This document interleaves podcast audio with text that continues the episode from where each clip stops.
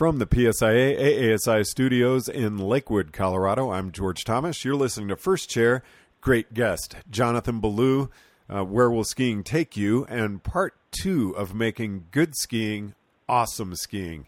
Jonathan, thanks for joining us. Ah, thanks for uh, having me back on. Sorry it's been so long since we've talked. I've been traveling a bit and uh, trying to get into summer for the first time in 13 years. Well, let's get away from summer and talk about skiing. Nothing would make me happier. Yeah, okay. so I've listened to your presentation, which is phenomenal on making good skiing, awesome skiing. And part one, we were really doing more of an introduction. I'd like to get into some of the technical aspects that you discuss in your presentation. Uh, changes that we can make that are fairly subtle, uh, but they make a huge difference in our skiing. Yeah, they're, they're all pretty small. Um, you know, if you can already make a parallel turn and you can ski most terrain, you're doing nine out of ten things or 99 out of 100 things right because you're getting where you want to go, making the ski work. Really, what we're talking about isn't completely reworking skiing, it's just changing our intent and some subtle mechanics that set us up for much more success. What were your takeaways, George, from the both that presentation and the first uh, first conversation we had? Well, one of the things I notice, I mean, photos of, say, you or Michael Rogan, where you're making turns, and it's almost like your ski boot buckles from both skis are, or from both boots, are actually in the snow, and your knees are just right there, and you look so dynamic. And I look at a picture of myself, and I'm just kind of standing on my skis. Yeah, those pictures are usually taken of us. We're we're actually standing still with people throwing snow at us laying ah, on the ground. So they're fake. No, um, you know that stuff is interesting. You people that take those um, those uh, those still pictures, and um, I've got a bunch of them on my wall actually that I'm staring at right now. I'm looking at Kostelic and I'm looking at Hirscher right now, and I'm looking at at uh, at, at Pinturault. And if we take those um, those still pictures, we can take a look at that really hyper angulated and inclined, um, super engaged ski performance picture and say, okay, that's that's my target. I'm going to aim for that piece right there.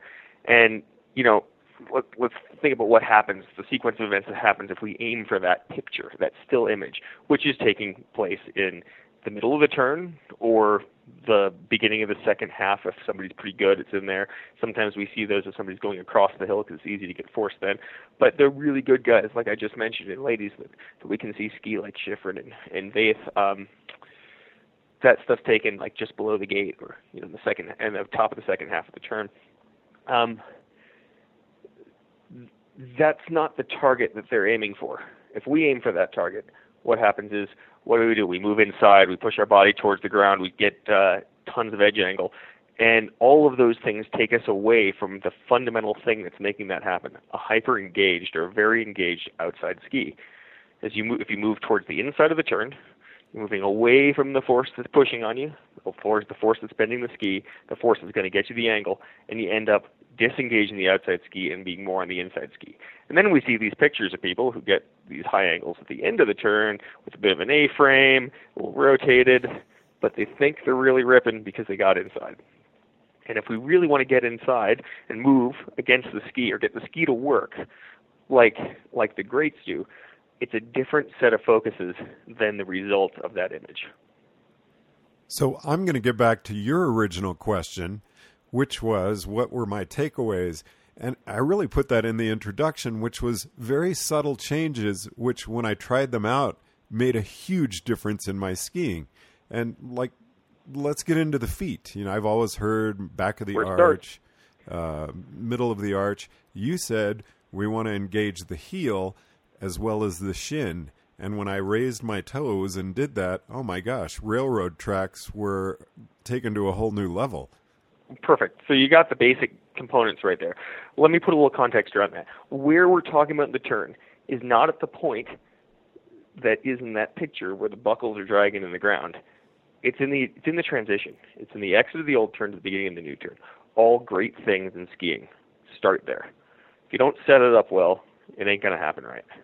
So we need to start with very proactive movements in the beginning of the turn that will result in this very engaged ski um, that creates the imagery we're looking for and the performance we're looking for. The, re- the beginning of this is the foundation. And what better way to start with foundation than starting with what you do with your feet and boots? I mean, your boot is the interface. Foot in foot to boot is the interface that allows you to control the ski, manage forces, um, and get the performance you're looking for. To do that, you have to have a sound structure. George, you do squats, right? Absolutely. Where do you stand when you do squats? What part of your foot? Back of my foot. And I'm really trying to engage my heel. Do the same in, with the lunge. In the studio right now, stand up, move away from the mic, do two body weight squats. Tell me where your weight is, and uh, tell me where your weight isn't on your foot. That's one squat. That's two squats. And it's on my heels. It is not on the ball of my foot. Right. If all our foot was touching the ground, right? It wasn't like Correct. up in the air because that'd be really hard to balance. It was on the ground. It was there. You need it. But your weight was traveling through your heel, right? Imagine Mhm. if you put 150 pounds or 200 pounds or 225 or 300 pounds on your back. Would you change your weight to the front of your foot or would you leave it right where it is in that place of power? I think I'd leave it right where it is in the place of power.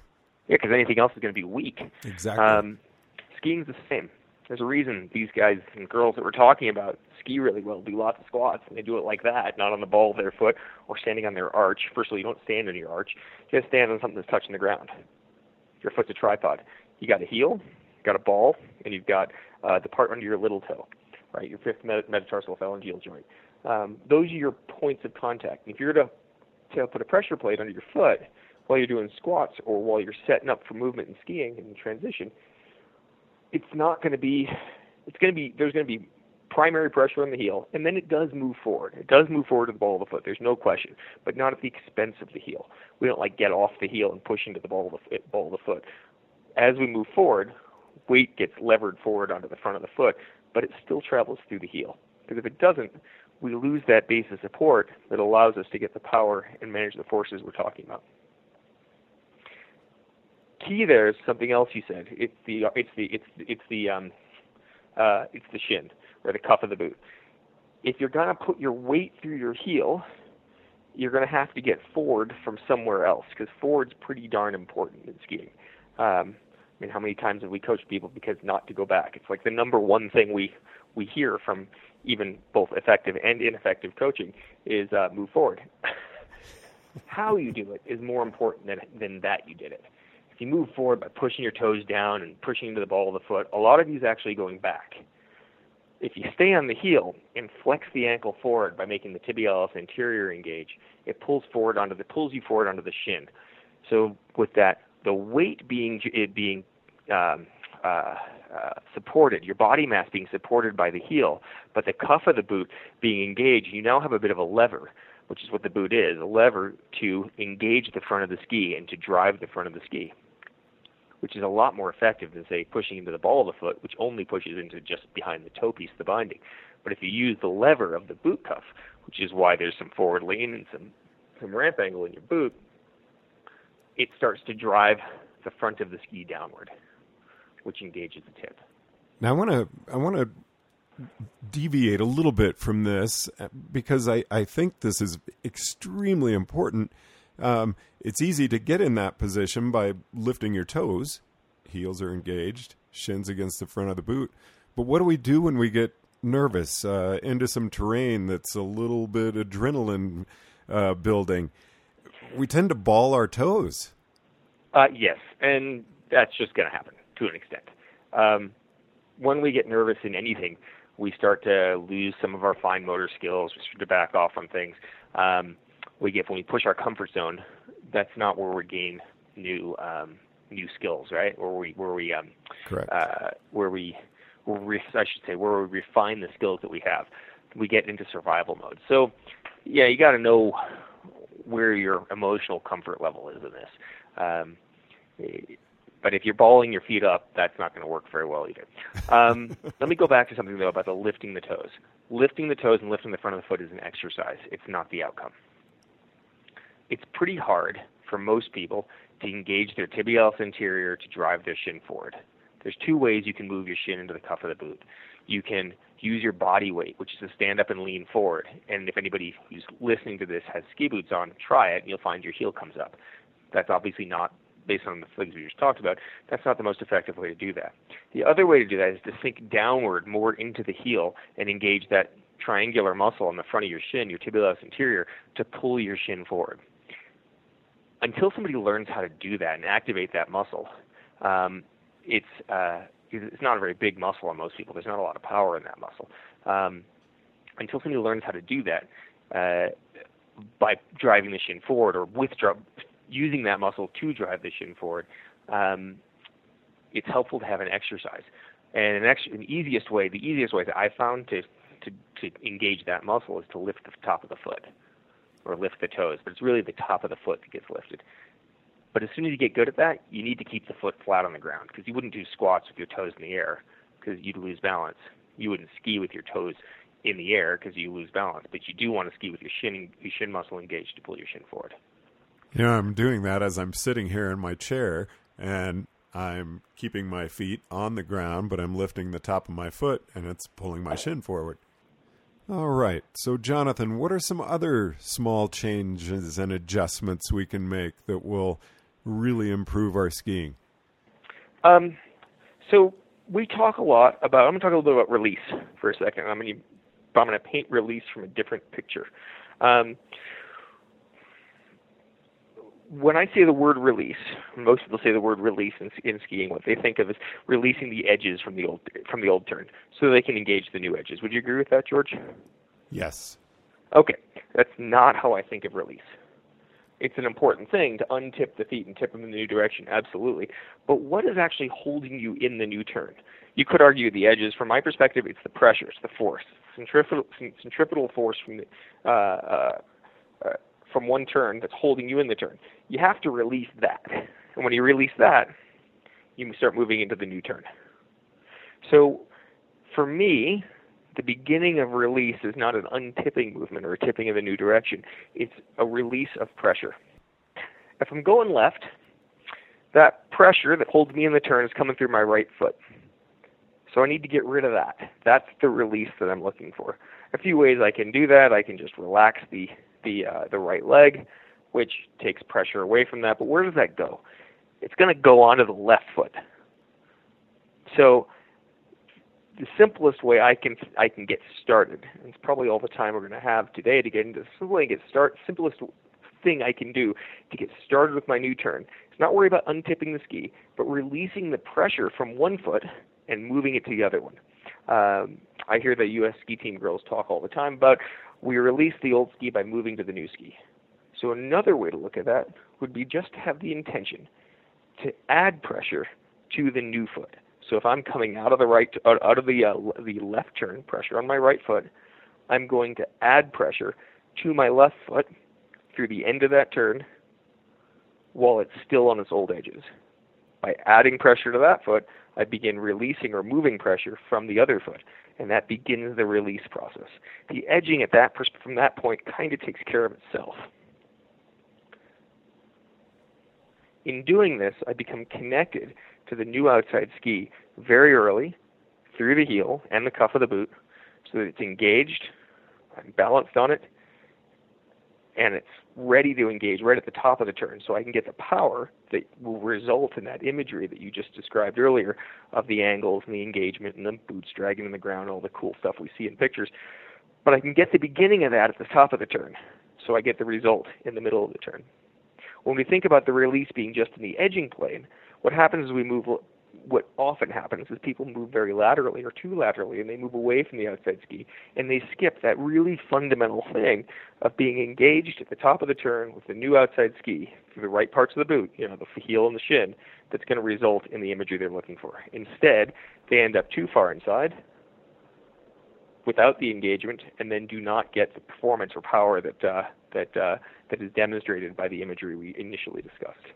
That's so interesting to me because as you were describing uh, the pressure changes there, I was just picturing skiing behind Dave Schuling and Jeb Boyd last spring, and I could just see exactly what you were talking about. It's very dynamic and a beautiful start to the mm-hmm. turn.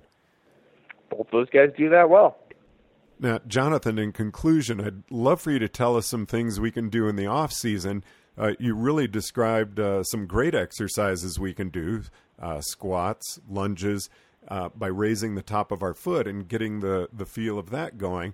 Can you give us some uh, things we could do to work on the pressure changes? Sure. Um, a lot of it comes from stance. You know, we had an old statement in the uh, statement in the old national standards said extension facilitates release, which um, is an older way of thinking of things. I'll, I'll just leave it at that. Um, uh, the um, that's that's not going to work for this. Um, one way to, to, to try dry land, like in the squat thing, um, start in a mid-range squat, so not a tall position, not a super flex position, but kind of a mid-ranged flex position, um, and transfer weight completely by lifting one foot and then the other, moving foot to foot, and see if you can do that with no raise in the body, no extension upwards, so the the head and pelvis stay level as the body as the foot as the weight moves from foot to foot. And then also see if you can do that by looking in a mirror with as little lateral movement towards the foot. So leaving basically your hip and torso at the same height and same like left right orientation and see if you can just pick your foot up. Each each foot, you know, alternating left and right. Um, next take that to skiing and um, take it into an outside ski turn.